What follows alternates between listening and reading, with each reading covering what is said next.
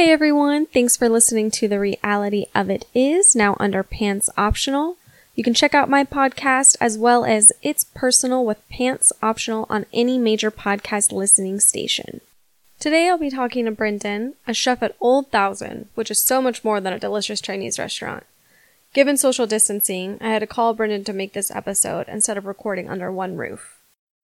Brendan, you were up for head chef at an East Austin restaurant. You were hired on, actually, a week before the pandemic hit the US. And then what happened? And then the apocalypse hit us, and yeah, the, wor- the world changed.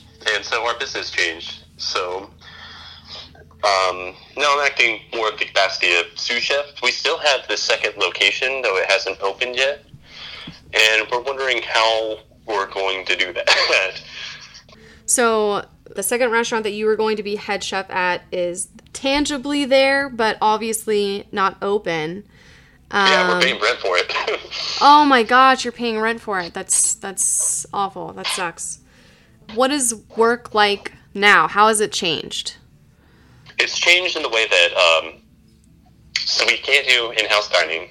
We switched our front of house staff over to delivery and delivery operators. So we have people manning the phones, people driving deliveries in their cars, which is great because uh, we had that actually covered in our insurance policy, and um, it prevents Uber from taking 30% of our sales.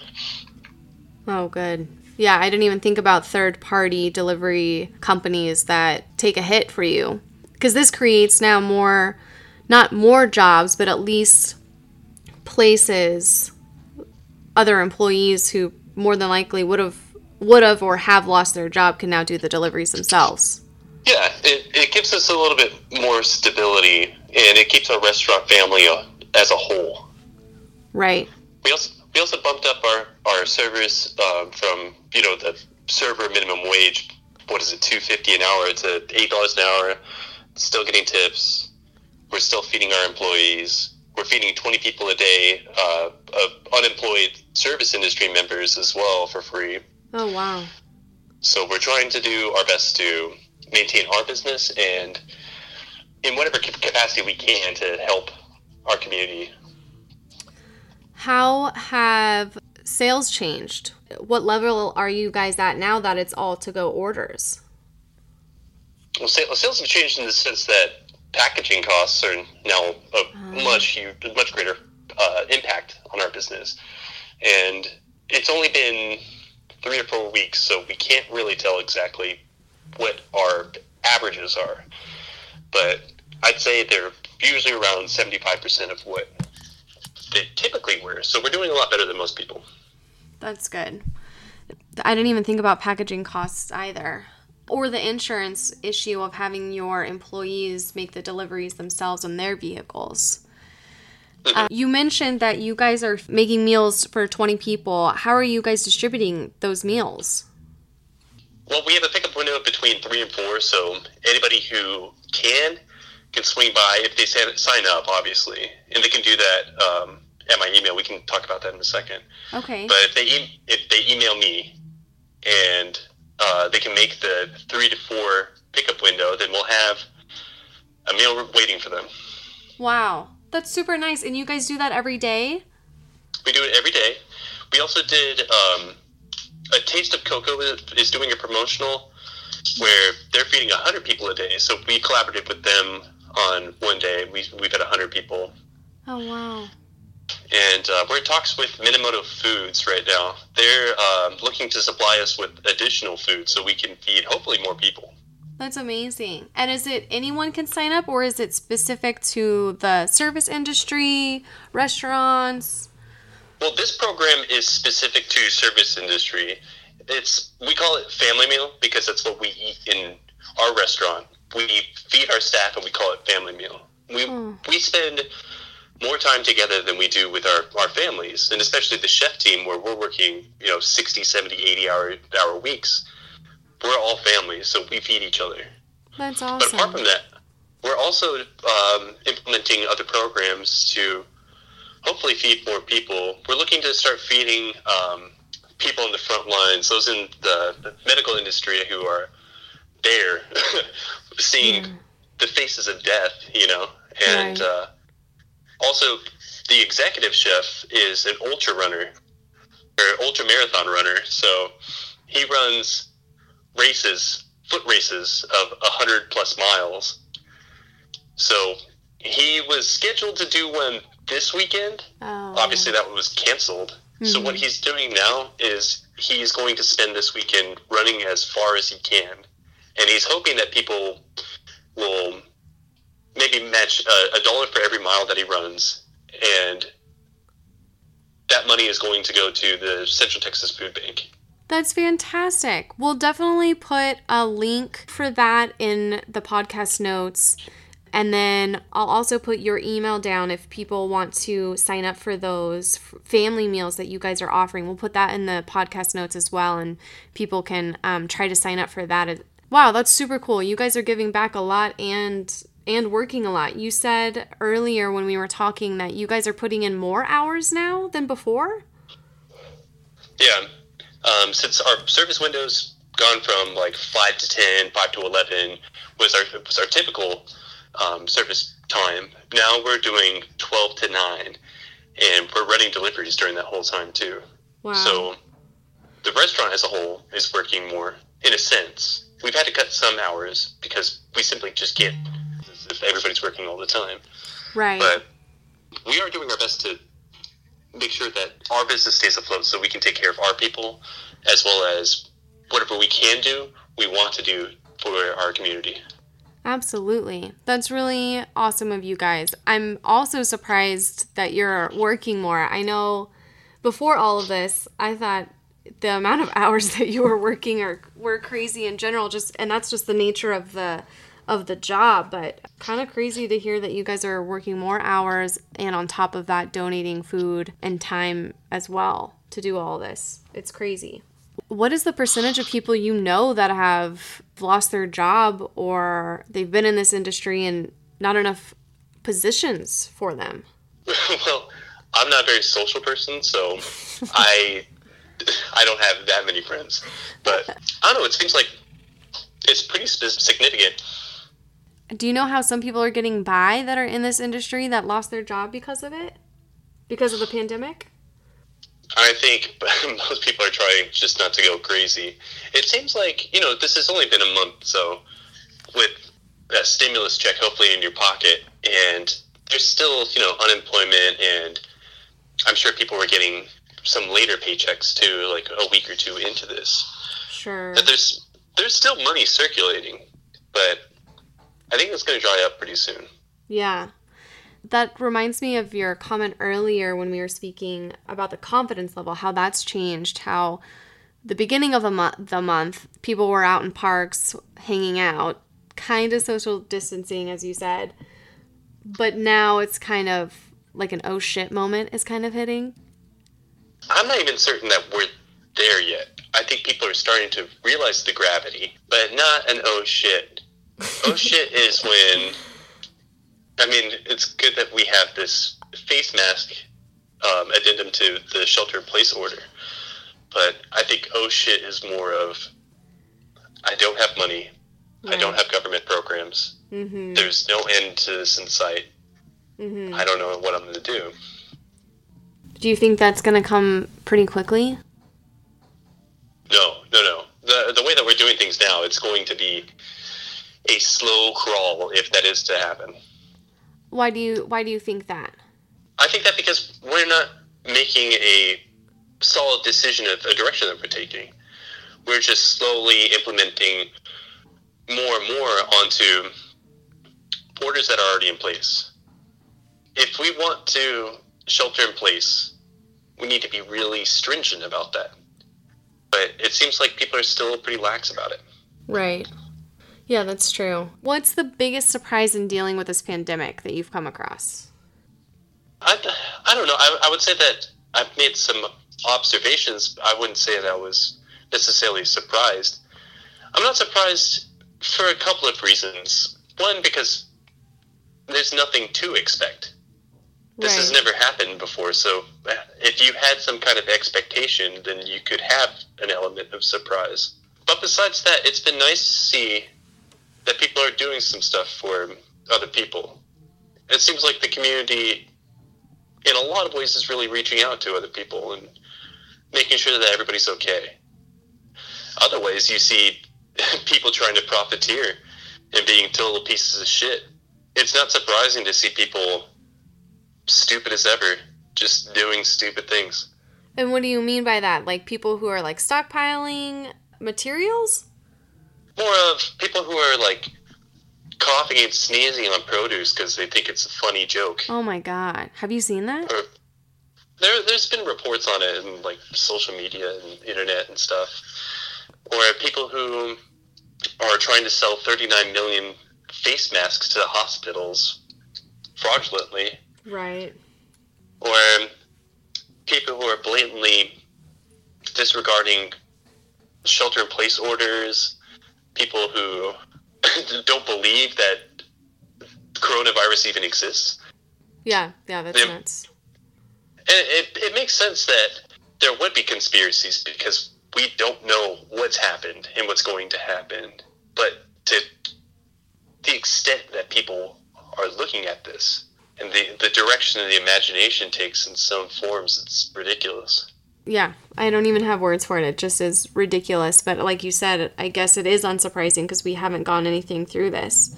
We spoke earlier about how the closest thing, at least for our generation, was probably the 2007 2009 recession. But even then, there was a total of 9 million jobs lost during that time, whereas we've already hit 10 million within the first two weeks of this hitting. Yeah, we've gone from a record low 2% national unemployment rate to a 10% unemployment, um, unemployment rate in three weeks. And those figures are still underreported. Right. Also, read The Atlantic had mentioned that we're either don't have the capability of actually hitting those numbers or they just haven't serviced yet. But more than likely, it's we don't have the ability to truly and accurately hit those numbers because we've never gone through something like this. Right. What do you think is going to be the biggest change after businesses start opening again? Or is that even like a thought? It's a thought, but I mean, man, that's so far out there.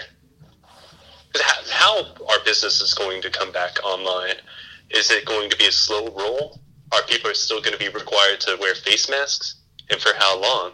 Mm-hmm will delivery take over as the standard procedure for most people, or will people still look for that experiential dining destination? I I have to admit that I really miss it, but I almost feel guilty even saying that because it's such a bigger issue than just being like, yeah, enjoying a cocktail at a restaurant with ambiance.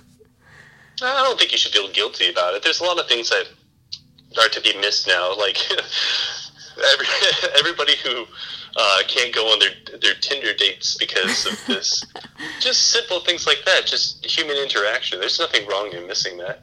I hadn't even thought about how dating is essentially it, it is non-existent during this time.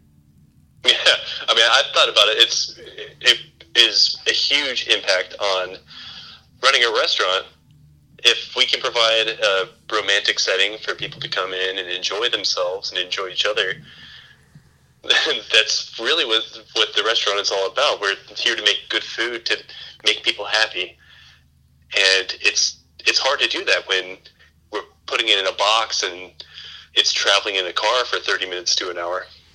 Yeah. Yeah, that wouldn't that doesn't set the tone nearly as much as the pretty decor that you guys have at Old Thousand. I'm just I'm just glad that there are a lot of people who still don't know how to cook. That people do know how to cook. people, there's still a good amount of people who do not know how to cook. oh, I see, I see. I um ordered the scallion pancake quesadilla last week. I gotta mm-hmm. tell you, that was freaking amazing. Oh, that's good to hear. Uh, this last weekend, we actually revamped it. Yes. We were doing uh, caramelized onion jam. We like smoked mm. the onions, mm. caramelized them, and then added uh, our brisket jus and a little bit of sugar. and black vinegar and reduced that down. So that was stuffed inside of the quesadilla, as long as, as well as some uh, brisket jus on the side to dip. Oh my god. Okay, we're gonna post the link to Old Thousand so that everyone can order there because that sounds freaking amazing. Yeah, we do uh, an April Fool's menu every year. We were really excited for this year because we had a really, really solid one where we are going to do like pizza fried rice and cheeseburger egg rolls and um, flaming hot Cheeto chicken sandwich. and one of one of the uh, menu items that I had in mind was a Chinese chicken fried steak.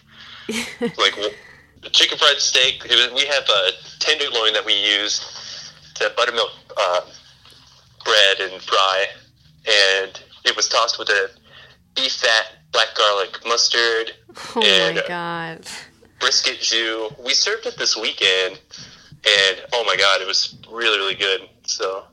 That's hilarious. Um, I saw online, I guess when I ordered the pancake was close to April Fool's and I didn't understand what that was.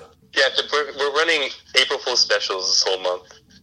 That's awesome. Your brother just text messaged me to ask you for a recipe to help people cook during this pandemic. Oh wow! I don't know. It's it's hard to hard to say because I, am not certain what people have in their fridge, what they have in their pantry. But if you have rice and beans, you can cook some rice and beans. Get some eggs. Oh man, I love cooking eggs.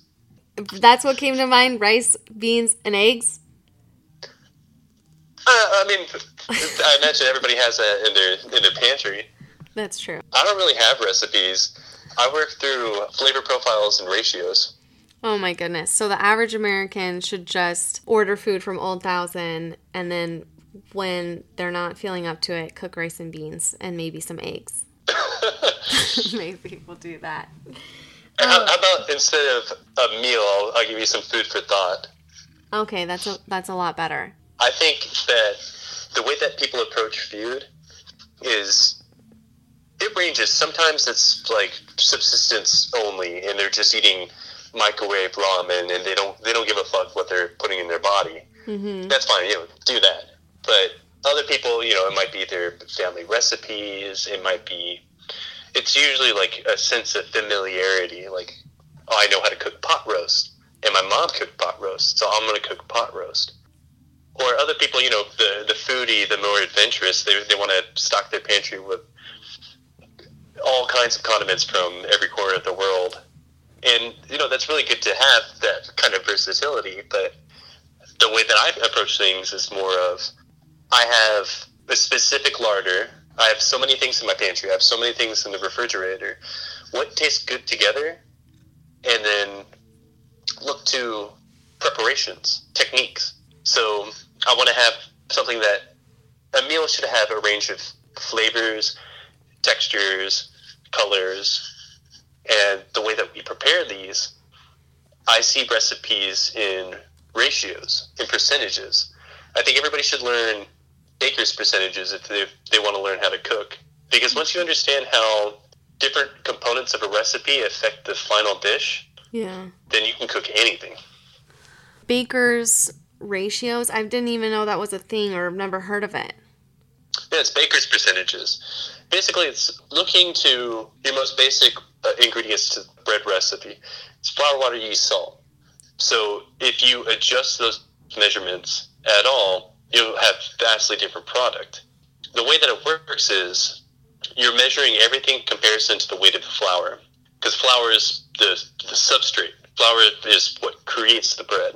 And then you add your water to it. Water will give you a consistency of the bread if you want a very dense bread like a bagel or a pretzel, mm-hmm. that's usually somewhere around the 50% hydration mark.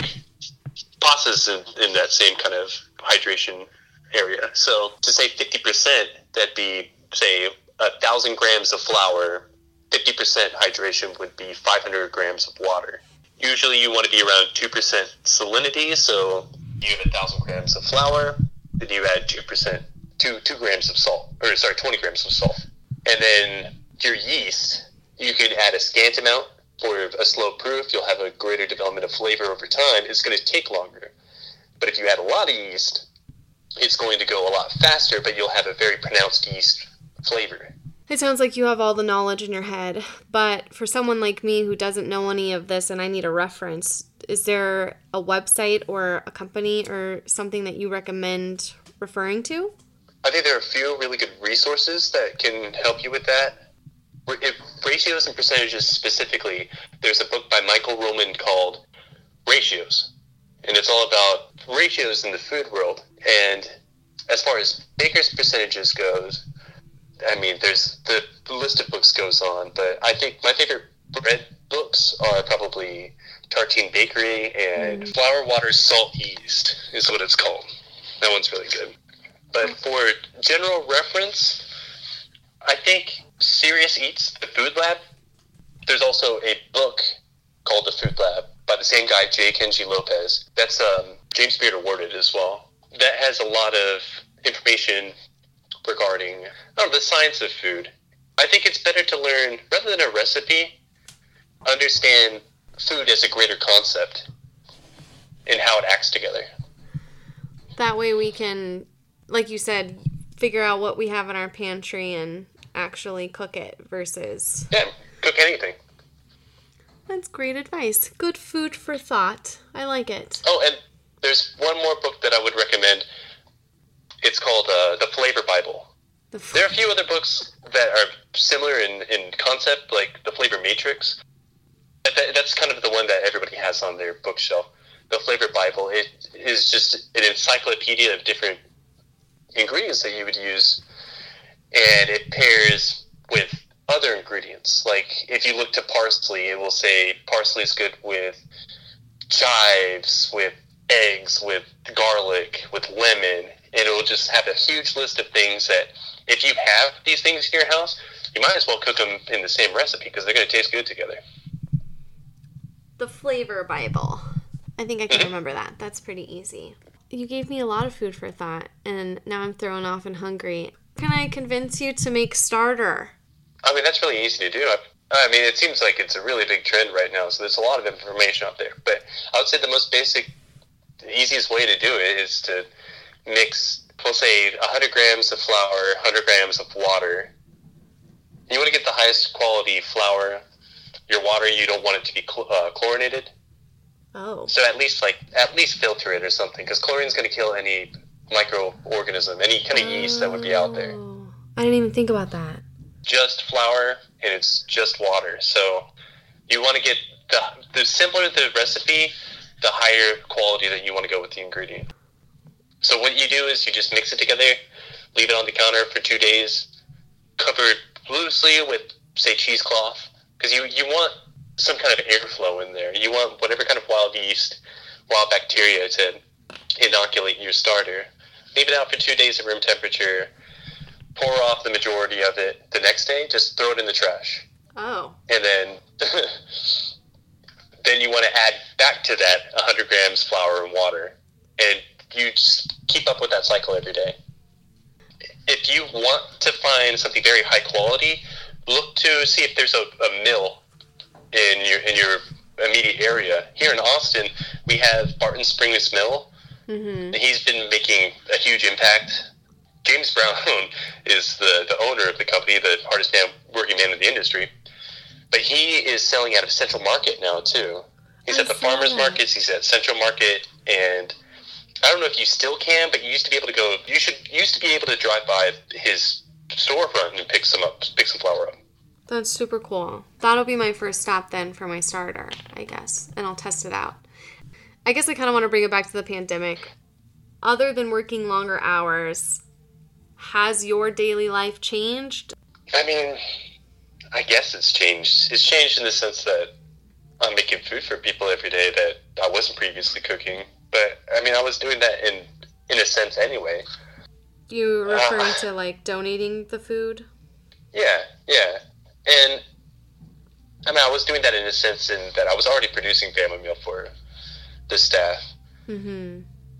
I mean, obviously things are weird, but it's not that different. In the end, it's still running a restaurant, and in the end, the reality of everything is always adapt or die. Yeah, that's a, that's a really interesting point. My next question was going to be what your advice or how you're handling the situation. You kind of summed it up pretty nicely in Adapt or Die, but how do you go about doing that? I personally know you, not well, but I know you well enough to to know that this isn't like an emotional time for you, or is it? I'm not a very emotional person, so I wouldn't say that this is an emotional time for me. But man, I wouldn't even say there's specific stressors. I, I like to think of myself as a solution oriented person. I think a lot of people, when they have problems, they just kind of wallow in the problem, mm-hmm. and they don't, they don't seek to solve the problem. And if there's a problem in, in front of me, then it's either something I can fix or change my perspective. Because mm-hmm. it doesn't mm-hmm. have to be a problem if I don't want it, if I don't want to believe it's a problem. Right. You know, like if if I ordered red shoes and I got blue, I could send it back or decide actually I'm fine with the blue. Yeah, choosing the emotions that you want to feel when possible. I don't think a lot some people can't do that. Yeah, some some people choose not to. I would say that they can't. Some people can't for sure, but I'd say mo- most people they can, but they choose not to. Yeah. Other than that, I mean, to look at things objectively, save your money. yeah. It, it doesn't look like money's going to be that great for a little while, and if you do spend your money, I'd say spend it wisely. If you're going to invest it in somewhere, Amazon's doing right really, really well right now. I think gold is going to jump pretty soon. I mean, gold is God's money, so that's always a good place to put it. Look to the essential businesses that cannot shut down right now. Mm-hmm. It's impossible for them to. Yeah, I thought about that when thinking about investing and having a diversified portfolio, and I thought, oh, well, hospitals and grocery stores really can't ever shut down. So, however to go about that would be smart. Right. You had mentioned earlier that to support restaurants, it's best to order directly from you guys so that you guys can make money and actually pay your employees. Do you have other advice for helping out local companies? I think that you say local is the first thing to look at mm-hmm. because if it's a national company, most of them are going to be fine.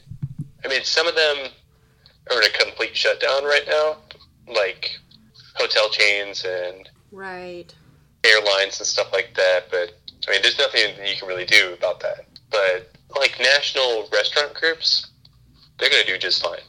McDonald's is not going to shut its doors. Right. If the more local you look and the smaller you look, those are the people that need the money the most. That's a really good point. And obviously, you should have been tipping for, but tip, tip, tip, because waiters aren't making tips now. I mean, to the level that they were. True, yeah. But it's also understandable that if you can't tip that much, like every little bit helps. And I think I think good intentions go a lot of way uh, a long way. I think if you want to do something good for other people, try to expand awareness. If you have a lot of information compiled for yourself and how you can survive this, then there's a good chance that there's somebody that you know that doesn't have this information, and you should share that. I like that. Do you do you have other information that we haven't hit on today that you want to share? My primary focuses have been in the survival of our own business. So it's mostly most of my attention has just been towards uh, looking at what we can do in the immediate for ourselves, as well as maintaining our 20 meals a day and trying to figure out ways to get more donations towards the food bank and stuff like that. Mm-hmm. So I, I personally don't have a lot of information towards that, but yeah, I, we are collaborating with or we have collaborated with A Taste of KoKo, and we're hoping to collaborate with Minamoto Foods. Cool. Well, I'll put the links up for that in the podcast notes, and then I'll get the email from you for people to sign up for the meals that you guys are, the family meals that you guys are providing. Yeah, that sounds great. Thanks so much, Brendan. I think we nailed it. Yeah, we, we did it. We did it. Thanks for listening. For more content, check out pantsoptional.co or follow us on Instagram at Maria underscore Salmeron and Ugh Pants. That's U G H Pants.